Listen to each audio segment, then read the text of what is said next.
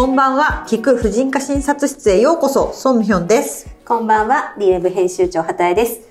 えー、こちらの連載、なんと今日22回目です。お20回も超えまして、そろそろ孫さんも私だけがお相手なの飽きてきたんじゃないですか？全然飽きてないんですけど。本当ですうんか、、全然飽きてないですいや、よなん。かそれはありがたいんですけど、まあ私もあのそろそろこういろいろとね、ネタも尽きてきたので、今後はゲストをお呼びする展開なども考えております。それも楽しそで、今日は身近なところにお悩み相談者がいましたので、ご登場いただくことにしました。この連載の担当ディレクター、つゆきさんです。う。こんにちは。こんにちは。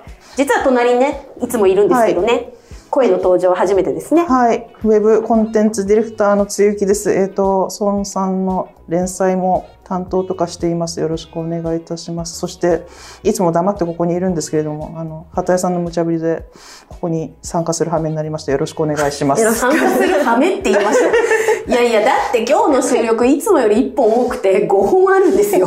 でもテーマどうしよう、うーってなってた時に、ちょうどつゆきさんから LINE が来て、生理痛で起き上がるのもままならずって書いてあったんですよ。これじゃないですかと。っていうか、医者の不養生的な？コンテンツディレクターの不養生的な？いや、本当にそうですよ。え、もうこの連載始まって何ヶ月も経つのに、生ごめんなさい理痛をほほ掘ってたってこと？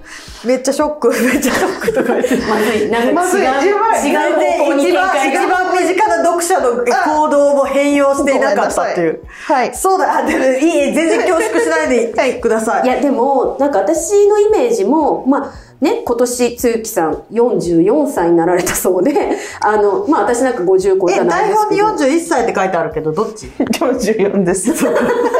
私が間違えました。そうだよすいませんすいません。えっと、でもね、本当に40代とか超えてくると、まあ卵巣の機能とかも徐々に衰えるし、なんか生理痛って軽くな、かか軽くなるイメージがあるんじゃないかなって思ってたんですけど、そんなことないんです。うーん、まあ一般的にやっぱり生理痛って何もその子子宮卵巣に問題がなければ、やっぱり10代とか20歳ぐらいが重くて、んあとは軽くなっていくことが多いんですけど、逆に進行する病気なんか子宮筋腫とか内膜症とか、そういう、こう、ね、あの、時間とともに進行する病気があると、なんか年々ひどくなってきたなっていう風に感じたりすることがあるんですね。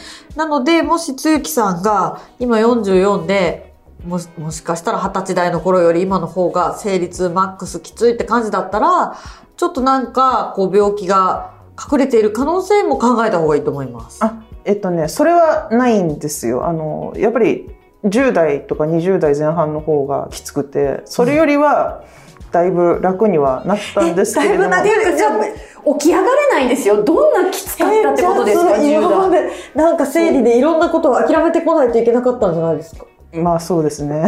そうやったんや。あいや、諦めてはいないですけれども、もうあの、ロキソニンとかを飲みまくって、もう、はいつくばって、あの、いろいろやってきました。うんだってね、めちゃめちゃロキソニンとか鎮痛剤に詳しいんですよ。私、あの、コロナのワクチン打って、めちゃめちゃ人生初の頭痛に苦しんで、もう頭が痛いけど普段頭痛薬とか飲まないから、何が一番効くって言って、つゆきさんにもらったロキソニンがめっちゃ効いて、私わかんなくて他のものもいろいろ飲んでみたんですけれど、明らかにつゆきさんにもらったのが効いたので、銘柄聞いて買い直しました。なるほど。そうなんです。まあ確かにロキソニンキレのいいやつですね。まあもちろんたくさん飲むと、あの胃が荒れたりするので、い胃薬と併用をお勧めしますが、でも松月さんはそんな痛み止めマスターになるほど、はい。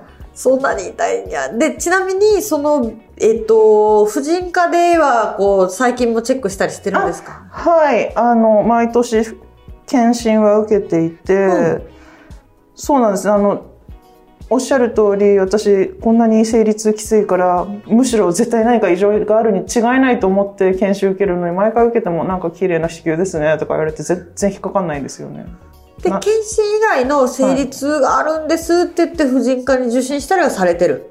それは普段はあまりしてないです。本当なに、あの、本当にこれはきついなっていう時だけに、あの、ちょっと処方をしてもらうとか、あとはちょっとピルとかは飲み忘れてしまうので、なんかもうちょっとそこは諦め気味です。なるほど。はい。はうるうるうるうるごめんなさいそうですね。いやいや、ミミレーナどうしましたミレーナみたいな。そうですね。はいなので、まず、うんうんえっと、こう、今のお話から学ぶことは、まず、検診っていうのは基本、まあ、あの、子宮がんの細胞を、あの、しら子宮がんを調べるための細胞を取るのと、あと、その、まあ、こう、内診とか、オプションでつければ超音波とかで子宮卵巣を見るんですけれども、基本病気がないかを見るけど、その、詳しくこういう症状があってとか、そういうのまであまりチェックしないので、あの、もちろんそれ以上の、まあ、それでも生理痛があるんだったらこういう治療法がありますよとか、そういった診察とはまた別のものになるんですね。なので、症状がある場合はぜひ受診していただき、で、まあ、ピルの選択肢も言われたということですけど、基本生理痛がある方の場合、まあ、その、まあ、ピルもそうですし、でも、つゆきさんは、あの、まあ、40代なので、ピルが第一選択にはならず、あの、黄体ホルモンだけの、あの、製剤、まあ、あの、海外では避妊法としてミニピルっていうのがあるんですけど、うんまあ、そのエストロゲンの入ってないピル、まあ、あの、日本では、あの、避妊薬としての承認は取ってないんで、ミニピルっていうとちょっと語弊があるんですけど、わかりやすくミニピルって言ったりします。黄体ホルモン療法です。で、もう一つがそのミレーナですね。その黄体ホルモンが子宮中にも器具としてこう入れちゃう形になってて、毎日飲まない。なので、えっと、ミニピルのことは私飲むミレーナとか、ミレーナの知名度が高いので、うんっていうふうに読んだりのします。でも、そこまで昔から生理痛がきつかったら、超音波とかでは、ちょっと、あの、見えてこなくても、子宮内膜症とかがある可能性も結構あると思うんですね。はい。なので、もしそういうのもある場合は、子宮内膜症の治療薬とかも、あの、まあ、選択肢には入ります。で、えっ、と、つゆきさんは今ちょっと飲み忘れとかが心配はい。ということなので、まあ、それでいくと一番おすすめは、ミレーナルになるかなと思うんですけど、まだ入れていい年年齢的に大丈夫ですかか私？え、全然ギリギリとか、なんか、え、逆に聞きますけど、ミレーナって年齢制限があるイメージあるんですか？ありました。ありました。あ、そうなの？え、はいないないんだ。え、じゃあ私が今入れたいって言ったら入れられるんですか？えっと ?50 超えてます。でも生理あるんでしょ？あります。生理があって痛かったら別に何歳でもいいし、そうなんだ。しかしかもごめんなさい、もっと言うと、るのに。あのーまあ、そのうち更年期になるじゃないですか。はい。まあ、あのー特に畑井さんは多分今入れたら、う割と待ったなしだと思そういます。、ミレーナの有効期間5年以内に、あの、経験するかも。かそしたら、うんまあ、あのーお、あのーホルモン補充療法、更年期の、はい。をするときに、うん黄体ホルモンがもう子宮の中にあるから、うんあの、エストロゲンの方だけを補充すればいいので、むしろ、うん。まあ終わった後も、なんかホルモン補充が楽になるので、はい。決して全く無駄にはならないんですよ。そうなんですね。ということは、まあ、ね、44歳も人によってはそろそろ更年期差し掛かると思う。でも平均から言うと、うんあと5年は、うん。まあ、生理があるだろうと考えて、うん普通に入れてもいいし、別に、中木さんが今48歳だったとしても、別に全然入れましょうだし、まあ、その、あれですね、禁酒とか、なんかポリープとかそういうのがあって、今これすぐにちょっとミレーナっていうのは第一選択じゃないよねっていう感じじゃなければ、はい。ミレーナが一番おすすめだと思います。そうなんですね。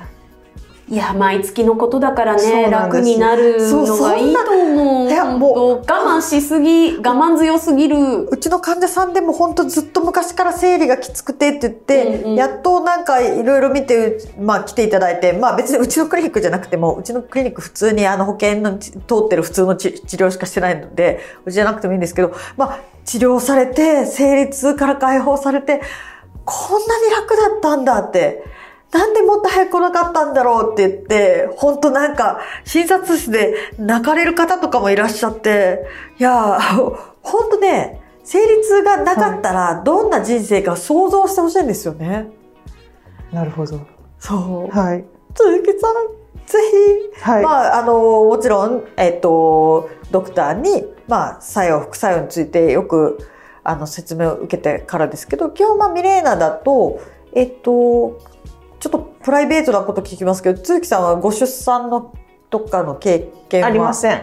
はない。はいなかったら、あの、入り口に、まあ、うちだったら麻酔の注射をしたりとかもして、なるべく痛くないように、あの、して、えっと、入れたりします。ねが、あの、医療機関によっては、はい。なんかお産したことのない人は断られたりするケースもあるらしくて、なんかそれ聞いたことあります。痛いからってことですか？なんかまあ確かにもちろんやっぱり産んだ、下から産んだことのある方の方が入れやすいは入れやすいんですけど、うんでもうちとか、それこそ性交渉の経験ない人もいっぱい入れてますからね。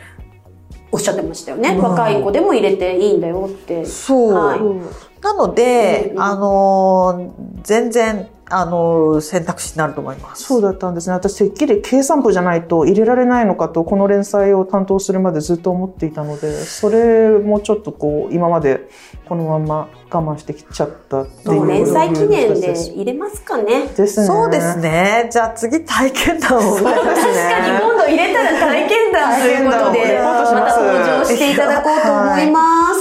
はい。まあ、つきさん、もちろん他の選択肢を選ばれても全然いいし、その飲む方のも、うんうんの方がいいかなっていう感じだったらそれでもいいので、はい。ぜひそのままにせず、鈴木さんに、あの、生理痛のない生活を味わっていただきたいので、ありがとうまございます。たぜひ個別にご相談ください。ぜひぜひお願いいたします。はい。今日は貴重なゲストに来ていただいて。本当ですねはい。つゆきさんのように私も孫先生に相談したいっていう方いらっしゃったら、ぜひメールからお悩みをお寄せください。お待ちしてます。はい、こちらのポッドキャストのフォローもよろしくお願いします。お願いしますお願いします。ではまた来週。では。